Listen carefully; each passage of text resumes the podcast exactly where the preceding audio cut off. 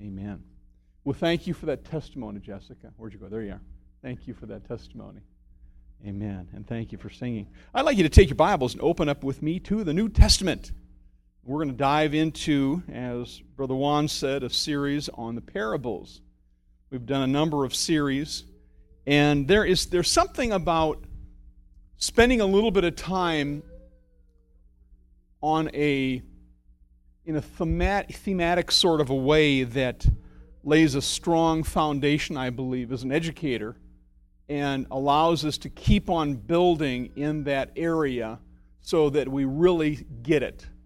Sometimes there's an overlapping, and sometimes we refer to things, and, but, but there's strength in that concept. And we're going to be spending several weeks, I don't know how many, although I have a list of parables and the, the various um, you know, they're grouped by themes, and you know, I know how many there are, maybe 15 or so. I, I don't know that we'll do all 50 and 15 of them like that, but I'm looking forward to the series. Brother Juan suggested that we do this series, and I appreciate that. There's um, a lot of strength in that. So, having said that, we're going to turn to Matthew chapter 13. And we're going to read a little bit about a parable that is a very familiar parable. And I hope to draw and plan, intend, and expect through faith in the, in the Lord and the Word for this to be fresh, have new meaning, and personal application to us tonight. This is not just some academic uh, exercise in reviewing what we've already learned. The, Lord, the Word is it's, um, it's quick and powerful. You know, I've had a lot of knives that lost their edge, but the Word never loses its edge. And every time it's, ever it's pulled out of the scabbard, it's got an edge that can cut to the quick, to the heart of the matter. And I intend for the word to do that to me as well as you tonight. Matthew chapter 13, the parable of the sower and the seed. The same day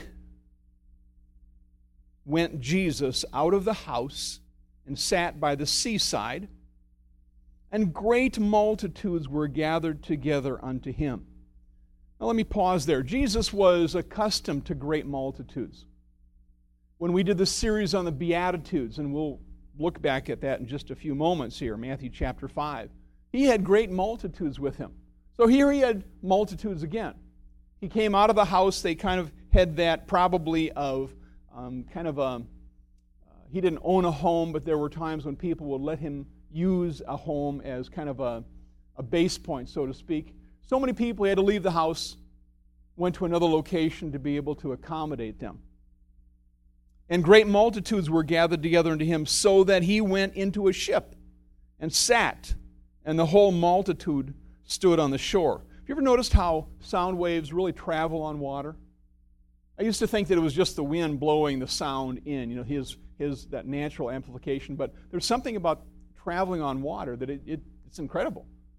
As a matter of fact, we were just up in the Boundary Water canoe area, the wilderness, and they specifically say, be really careful about being loud because the next campsite a mile down, those people can hear you very carefully. Don't mess with their wilderness experience. Jesus was taking advantage of that phenomenon because he had to speak to the multitude, because he wanted people to hear. Did you get that? He wants us to hear. He that hath an ear, he was not just talking about a natural ear, but now he wanted to make sure that the natural ear in this situation was being tickled, so to speak, was could hear it. And he spake many things unto them in parables. In parables. In cloaked language. In symbolism. He didn't just lay it right out there like he did in the Beatitudes. Well, if you will, just kind of keep a finger there and flip over to Matthew chapter 5. Jesus was not speaking in parables. When he first started his ministry, he spoke very clearly, very openly, very understandably. Uh, from an educator standpoint, he spoke on a probably a low level so that everybody could get it kind of on the first level. It wasn't that high critical thinking stuff that he was giving necessarily. Not to demean his teaching technique, but he was trying to make sure people got it. Matthew chapter 5. Let's take a look at 14. He went out through all the Beatitudes, but he went on. Ye are the light of the world.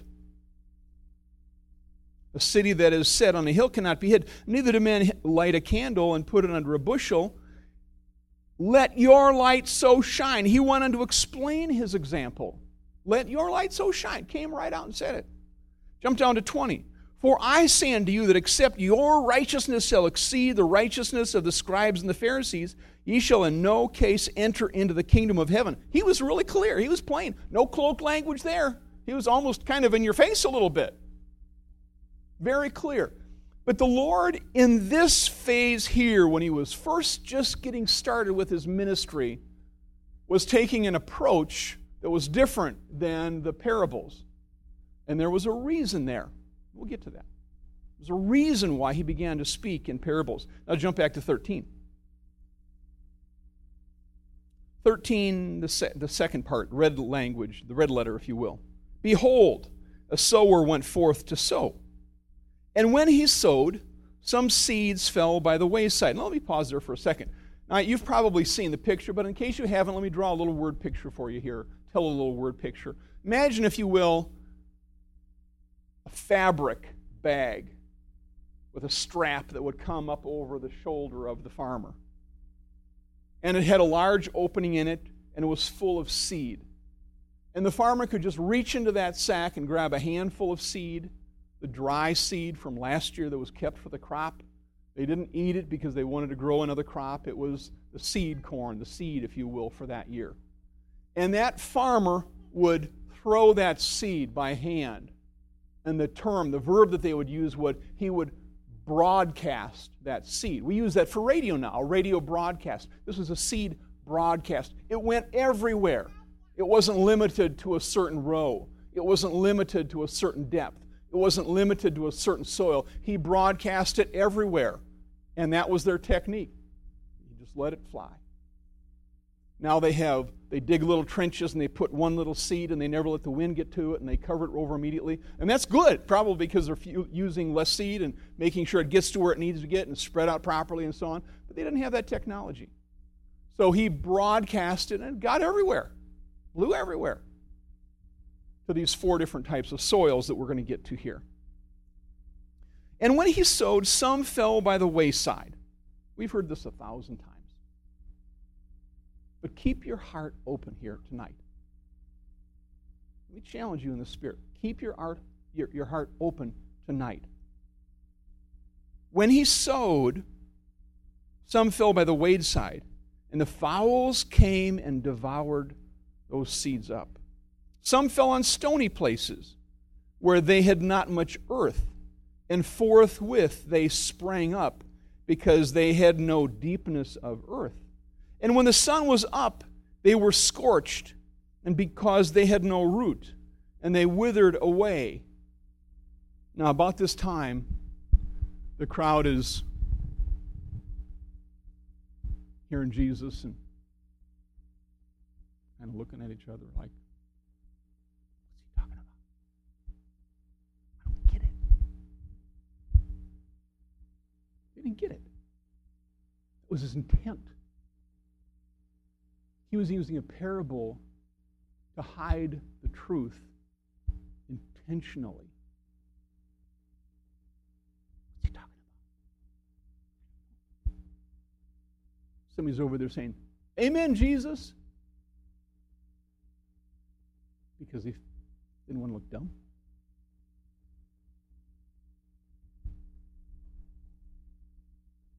Some fell among the thorns, and the thorns sprung up and choked them. But other fell into good ground and brought forth fruit, some an hundredfold, some sixtyfold, some thirtyfold. And he ends with, He who hath ears to hear, let him hear. I can just see the Apostle Peter.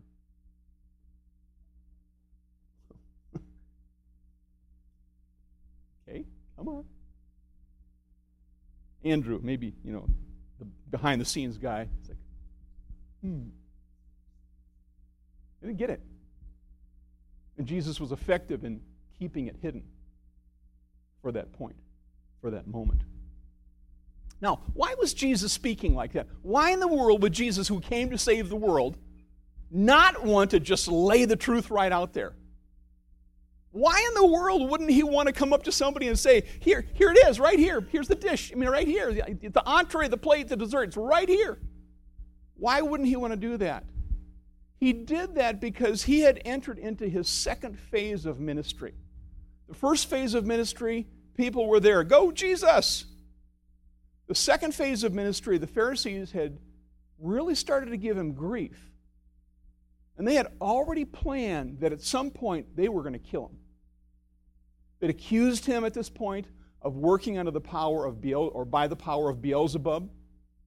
That accused him of you know violating the Sabbath, and they were just in his face. And so he was in the second phase where things weren't going the way it was like in that gospel honeymoon, if you will, when he first got started.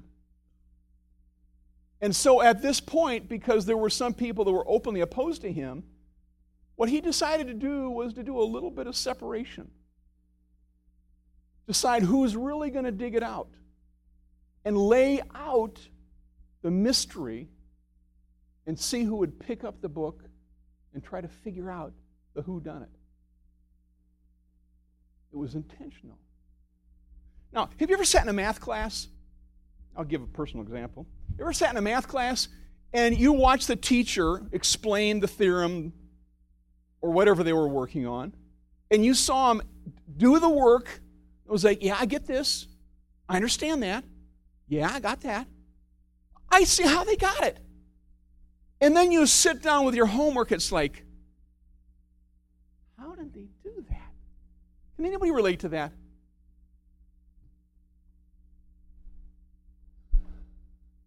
Now, who can't, who can't relate to that? I can relate to that. I've been there, done that. If the job of a math teacher was simply to get up and show you the answers, all that would be doing is proving their math skill. That's not their job. They're not the sage on the stage like is used sometimes in the educational realm. I know so much, and watch me, kids, I know how to do this. Right here is whatever. That's not education. That's not good education. That's a show. That's an ego shot, ego boost, brother. A good educator will say, Hey, Johnny, come up here now. You do one. But a good educator will say, Now, what's the next step going to be? A good educator will take that and walk them through it, but will say, now, okay, it's your chance. Homework time. And when they do their homework, now, did you get it? What didn't you get? And we'll walk them through it step by step. And what that teacher is trying to do is to get the people to get it, not just hear it, but to understand it, so that they can teach it to the next person, so that they can have an ear to hear and understand it. It's a good teacher. This is part of what Jesus was doing. He didn't want people just to be able to say, Yeah, I heard Jesus, and man, that guy's cool. He wanted somebody to be able to say, You know, I heard his gospel, and his gospel is it's, it's here, it's this, is what it is. And, and let me explain it to you. I understand it. He wanted people to be able to understand. And there were people that didn't matter how much he explained it, they were going to say, He's from Beelzebub. There were people that maybe didn't care enough to say, you know, I don't do the spiritual homework. Man, don't make me think. But Jesus laid it out in a way that was a mystery, like I said, without it was the butler in the what's one of the rooms in the parlor with the lead pipe. No, he, he didn't give the answer to that. You got to solve that. We have fun playing that game, don't we?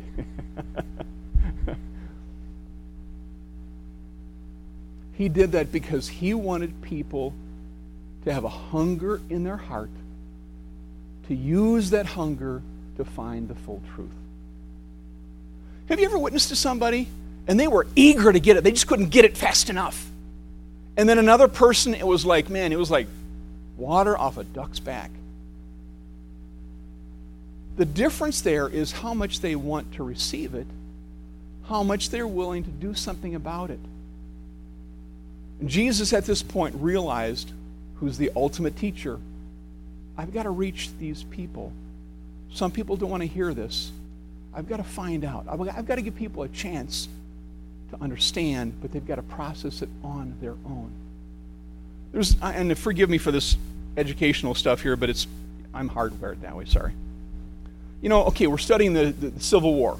The, the, lowest level probably of the Civil War is okay. What what was the year the Civil War was over? Come on, somebody. 1865, right? Okay. Whew, we're in trouble, man. Whew. You know, that's just kind of like that's like data. You know, first president of the United States. Whew, yes, we got one. Okay, that's just like low level stuff. Now, when you get to the top of that level, you get the classic compare and contrast the first and the second president. They're not even telling you who they are. They expect you to know who they are and what was different about their administration. That's a different level of learning there. Compare and contrast the Civil War with the Spanish War. Come on. Y'all have heard the whole compare and contrast question in college, haven't you? It's kind of like, oh, Lord, not those. And you can't just compare, you got to come back and you got to contrast. You got to show how they're similar and how they're dissimilar. That's higher level thinking. That's what Jesus was trying to get his followers to do. Not just to say, yeah, it's um, the candlelight. It's like, no, what about the candlelight? That's what he was trying to do. It wasn't just high level training, though. It wasn't just high level teaching.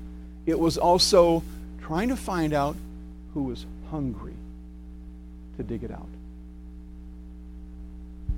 Now, let me make a little application right now. You ever sat in church? Not math class, church? And the preacher's preaching, and it's kind of like, I don't even get where he's going. And it's like, man, I don't, I don't know if I'm spiritually struggling and I'm distracted. I don't know if my heart's just not ready to receive what's being preached.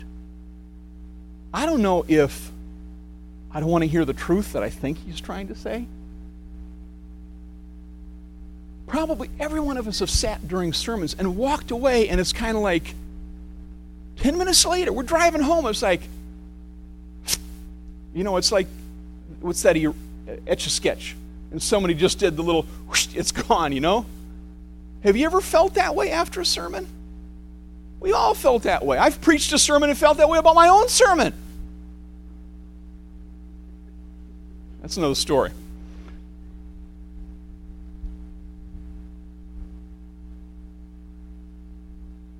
The Lord wants us to get it. And if you're ever in a place where it's like, man, what was that about? You have a chance to say, I, I didn't get the who done it. Or you have a chance, like the Lord hopes, to say, I got to process that sermon again until I get it. Because there's something in there that I need to get. Because you and I sit at the feet of Jesus today, like the multitudes then and sometimes truth comes in cloaked terms. Sometimes the Spirit still speaks in terms that expects us and needs for us to process it and dig it out. And the Lord needs for us to, wants for us to, expects us to do that because He doesn't want us just to be little amen Christian. He wants us to get it, to dig it out. Study to show yourself approved. That's, that's not just kind of like the light level. That's a little deeper level there. So, here we have the four different types of soil. There's the hardened soil. I won't spend a lot of time on this here, but I'm going to spend enough time on. There's the hardened soil. What's wrong with hard soil? It's kind of like hail coming down on a tin roof when you try to plant seeds on hard soil, it doesn't penetrate, it bounces off. And if you can't get seed in the ground, it's not going to make it. It just bounces off. Sometimes the gospel is broadcast in a sermon, and people put up their hard hearted shell. Says, Not me, not this time, uh uh, baby. Well, they don't use those words, but it's like, nope, bounce off, bounce off. Hold up that mirror shield. No, no, no spirit's going to get me. Nope. And the Lord said, That happens. If you find that happening in you, remember that the Lord said, That's a type of soil that's not going to grow the seed of the Word. That's a problem. If you sense a rise in you, a resistance, a hardness, a, an uneasiness, a, no, man. If you sense that, something's wrong. Plumber was over at the Coogan's a couple days ago, and he had to put in a cleanout line. He had to dig down in the front yard about three and a half feet. And he was down at the bottom of the hole, and it was typical Indiana, typical Indiana soil. He had a jackhammer in the dirt. No rocks, just soil. He had a jackhammer in the dirt. Not because he just wanted to get done quickly. The guy was almost 100% soaked in sweat, and it was about 9.15 in the morning. and it was, it was hard soil, folks. No seed going to grow there if you throw it on that. Ka-tink, bink. It's going to bounce right off that soil. You know, that's kind of like the sermon in some of our hearts sometimes. You ever been like that? It's like, man, I, I, not this sermon, not. Okay, don't raise your hand. I've been there. It's like it, it felt like it was like, man, no, touch none. No, I don't want this one. The good news is that we are not permanently locked in the type of soil like this parable describes. That's the good news. We can say, God, there's something wrong here. Help me. Pour some water on this dry soil. Soften this thing up here, God. I had something wrong here. I sense it's wrong. There was a time when I was soft. What happened, God? God will come along. We were, we were, we were, I keep pointing to Brother Titus here. A few days ago, we were over at CCS planting some um, bushes, I guess boxwood, and, and a variety of plants. And the Dad's Club really did a great job. And wasn't just Dad's Club because it was just guys from church too. And really spruced the place up, put out mulch and everything. But we're digging down in this. If you look at the tower of the school just to the left as you're walking in, we got down a few inches past that, you know, that nice soil that they threw on top, and we got down to the construction debris, you know, the, the rock and the cement and the, you know, all that kind of stuff. And it's like, oh. Brother Titus is over there with this handy dandy shovel that I was coveting and his big strong leg, and he's kind of like going through that almost not quite like butter, but he was going through it pretty quick. And I'm over there, bink, bink, bink. You know, one one little rock at a time. It seemed. I don't know. And uh, but we got through. we got through, and we got a bunch of plants planted. But I could, we were, t- we were talking about the soil at that time, as a matter of fact, and hard soil is tough. God finds hard soil tough too. But He's willing to stay at it, keep digging. Sometimes we're hard soil. He's willing to stay at it. He's not going to give up. The next kind of soil it's rocky soil. Now, it's not just that the soil is rocky, but not very deep below the soil is a layer of the bedrock. So you have a little bit of soil and then the bedrock below that.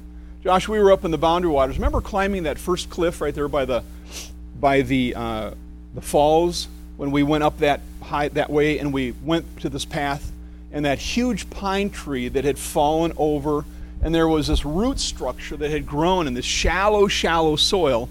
And the root structure was probably, I'll say, 15 feet in diameter, and the tree was probably um, foot and a half at least in diameter. Very tall pine tree, probably a ponderosa pine. Beautiful tree.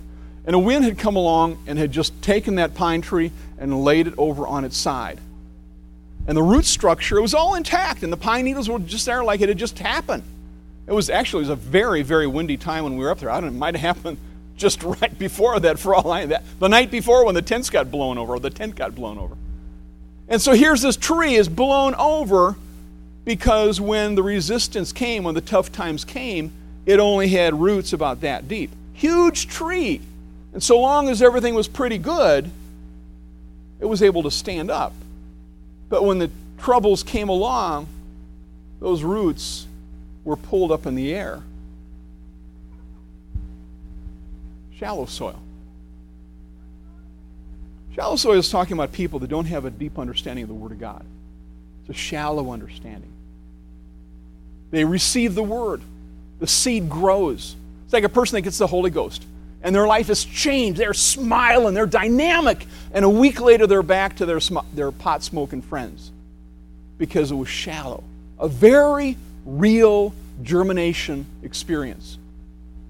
The real seed, the real soil, the real sun, the real water, but not enough soil to sustain the growth. We've all seen it. People come and have real experiences in God. It's like, God, what did you do wrong? It's like, no, no. They didn't get into the Word. And that's where you and I can come in. When a person comes to the Lord, they need depth that doesn't come from the Holy Ghost. That depth will come through the Word.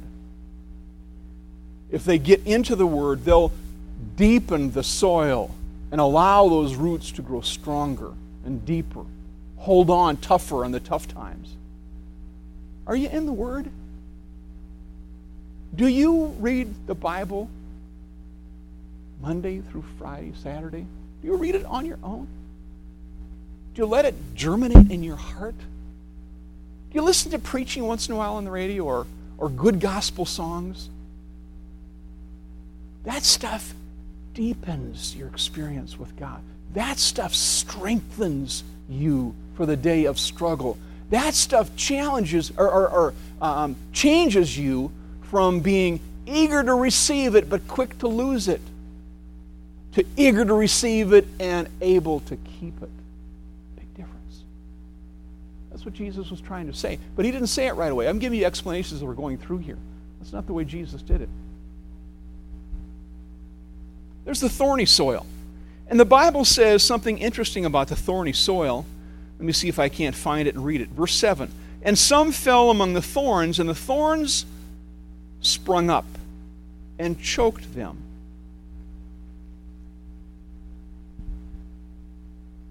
Like I said, I'm not delivering this the way Jesus delivered it. I've got some other things I'm trying to do too. But he just put it out there like I read it the very first time without explanation. Now we're kind of explaining it here. Thorns are the things growing in a person's life that are fighting for the nutrients, that are fighting for the sun, that canopy that was bigger and taller than the little seedling that was trying to grow. Are other things growing in your life that are blocking the word?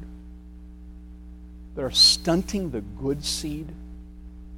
Are there things in your life that you're putting time and energy and interest and attention into that is blocking the sun from the good that comes to you? Is there something else in your life that is vying for the nutrients that's in the soil that is needed, that are needed for the word to grow? Other things that are pulling away at your time and your attention and your money and your interest level that keep the word stunted? That's what God was trying to say there. That's what the Lord was trying to say. Good seed, good ground, but something else sprung up that took over. Cares of life, the Bible says. The cares of life. Maybe it's the bills. Maybe it's the hours at the job. Maybe it's lot of things.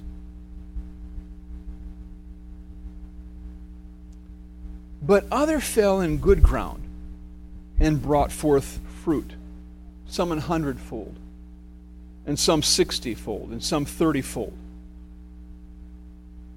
And if you want to figure it out, you'll ask what I'm trying to talk about. Jessica said, just call out the name Jesus. Sometimes say, Jesus, help me to get this. When you, when you sit down with the Word of God, whisper a little prayer Jesus, help me to understand what you're trying to say here. It'll be a more productive reading experience if you do that. Lord, open my understanding. Good ground, productive, deep of soil, not thorns, not hard. But there's an interesting thing about good ground, and that is this. In good ground, when it goes through the freeze thaw cycle, something happens in good ground, in the best of ground. Over winter, rocks are forced to the surface. And a farmer has to go out in the best of fields with his tractor and pick up rocks and boulders, things that have come to the surface, in order to make it good ground again. In the best of ground. Yeah, but I'm good ground. But have you ever sensed something surfacing and it's like, where did that come from? You know what I mean? That's happened to me. The Apostle Peter, go Jesus! And then a little bit later, Jesus is off there being tried, and it's like, Jesus who? It's a stone that worked its way up to the surface of a good man. And it let him look at himself and realize, wow, that was in there? Jesus, help me get that out of there. We never get to the place where we are perfect soil. We never get to the place where we don't have to worry about spreading herbicide, if you will, for the thorns and picking out the stones and softening up the hardness because we have a propensity as the human race to go back to hardness and go back to stoniness and go back to being covered with thorns because that's the fight that we fight. And about the time we think, yeah, I'm pretty good, loamy stuff, man. Bring it on. Bring those seeds on, man. And the Lord says, hey, Jack, what about your pride? It's like, ooh, God help me with that. Because we all have stuff like that we've got to deal with. The thing is not if it's going to come to the surface, because it will. The thing is, what are you going to do with it when it raises its ugly head out of your good ground? That's when you, like the good farmer, you go out there and say, I'm going to get rid of this thing and I'm going to haul it over here so I can do some more plowing out here because I got 30 and 60 and 20 and whatever fold that I got to get busy to work on. Well, maybe I'll just plow around that for a while. Don't settle for plowing around. Don't settle for avoiding the stuff that you know you've got to deal with. Yeah, but that rock is too big for me, man. And I don't want to tell anybody else that's there. Maybe it's that it's website. You don't know how to handle that. You don't want to tell anybody. But if it's a two man rock, get somebody else to help you. You get what I'm saying? You get it? Get the rock out. Get the rock out. The Bible talks about confession, and there's. I, I'm not saying that we should stand up and confess to the sin of whatever. But to go to a friend and say, man, I've kind of struggled with some stuff. Could you give me a hand? Would you kind of check up on me? Would you, how do you, how'd you conquer this, man? How do you deal with this? There is strength in that. There, there is strength in that kind of confession because it's saying, I'm not perfect. And, brother, I need you. I need you. And when you come with that kind of a spirit to a person who has a little bit of a desire to do what's right for God, they're not going to laugh at you they're not going to talk down their spiritual nose at you because they're probably dealing with some stuff themselves or they've dealt with it and they're working on something else or whatever. Get some help because that's God understands. God knows what's in the dirt, man. He's got x-ray vision. He knows what's coming up next summer, next winter rather. And he's got the strength to help us.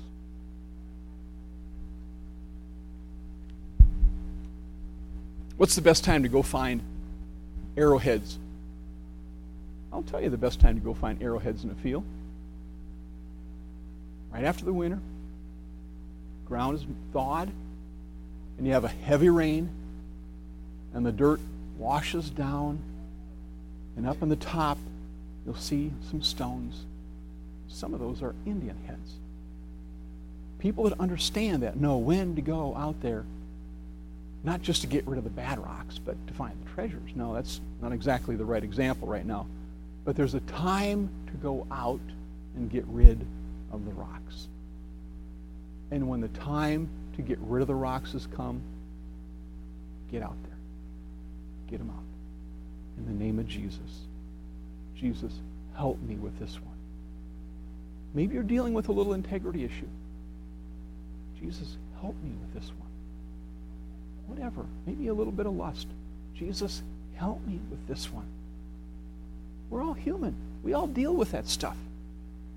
And we don't like to talk about that stuff. It's uncomfortable. But we all deal with that stuff. But the Lord was tempted like us. Temptations are common to man. It's not a mystery.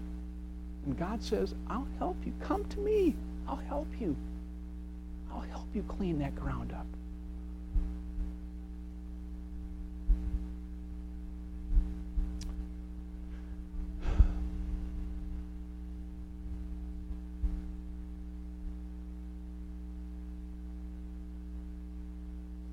um, years ago, I went to southern Ohio where a relative of mine, back about six generations, left that area right on the Ohio River and moved to Illinois.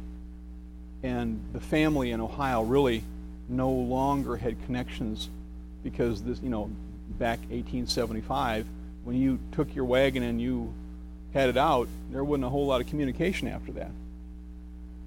And so I went back there. I won't go into the whole story, but I went back to where a man showed me that homestead was. And the homestead wasn't there anymore. It was a field. Erica, you remember that? It was a field that was just probably maybe three fourths of a mile away from the Ohio River.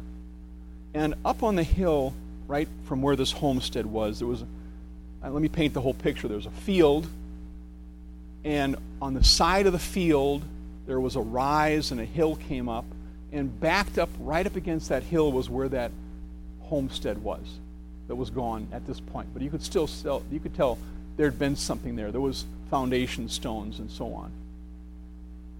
And up that hill, maybe 100, 150 yards, was a road that was part of the Underground Railroad trail, if you will, that was used and this was on the Ohio side.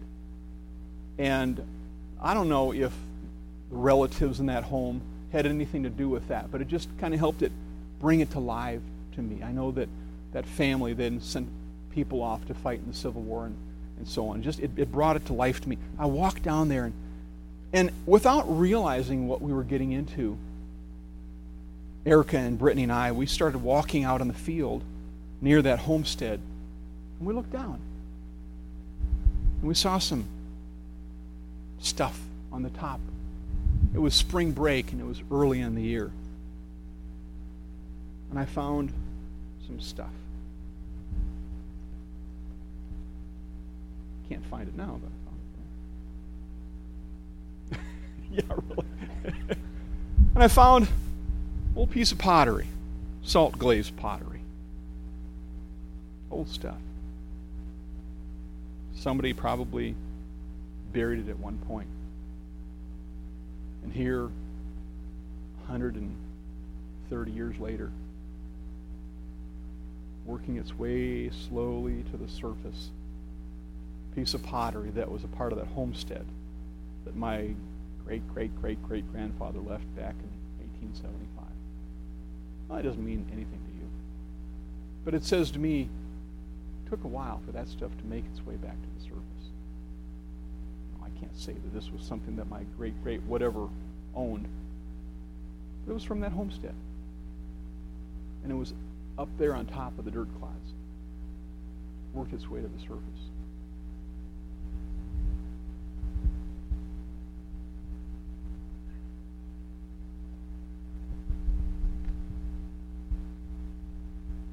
little piece of pottery. I don't know if this is a cup or bowl or what this was. It's old.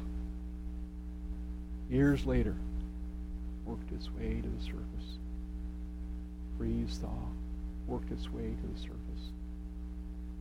Now, to me, these, as you can obviously tell, they're mementos because they're they're not nearly as cool as your cup with your family name on them but they're a connection to the past. Something that is meaningful.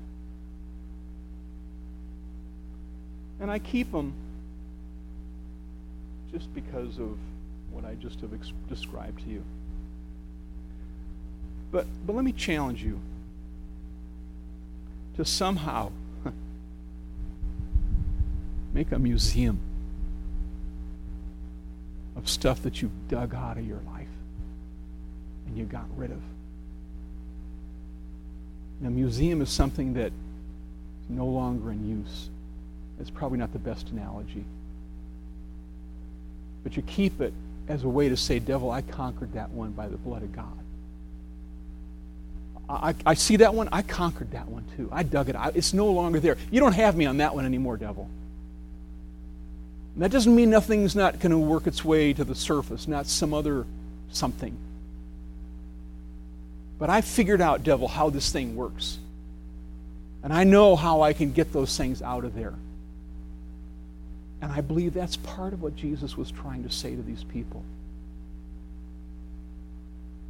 That, that, the, the parable on the surface implies that stony soil is always stony soil. And good soil is always good soil, and so on. But we understand that God has the power to make us anew, to transform us, to recreate us. And He has the power to do what no one else can do. But it happens when we go to Him. One last little piece here. The only, you know, the only difference in the multitude that we read about that included scribes and Pharisees and the apostles and other disciples. You know the only difference between the disciples and the Pharisees? They all heard the sermon, they all heard about the ground, they all got, the mystery. I mean, they, they understood the groundwork, if you will, of the mystery. The only difference was that the disciples said, Jesus, you've got to explain this to me. Because I want the answer. And the Pharisees stood back and said, I don't care what the answer is. That's the The way that we react to a sermon, the way that we react to this lesson, this sermon tonight, will determine whether or not you fall down on the side, if you will, with the disciples, the followers of Christ, or if you fall on the side of the Pharisees who said, Not me, not today, not never. So little difference, but so profoundly big. When you say, Jesus, what's it mean? I want more. I want your help. Let's bow our heads. Lord, I thank you, Jesus, that your word is for us today, that you speak to our hearts today, and that you try to get through to us, Lord, regardless of how hard we can be. Lord, help us to say yes to you again. Help us to dig that stuff up with your help and get rid of it. Help us, Lord Jesus, to have a hunger to be good ground. We ask for your help, Jesus. In your precious name I pray. Amen. Amen. Amen. Maybe tonight, before we leave this room, or later you call somebody and say, hey, can I talk? Maybe tonight, not tomorrow. And you say, let me pray about something. Maybe tonight. You dealing with something? Deal with it. Get it out. Deal with it.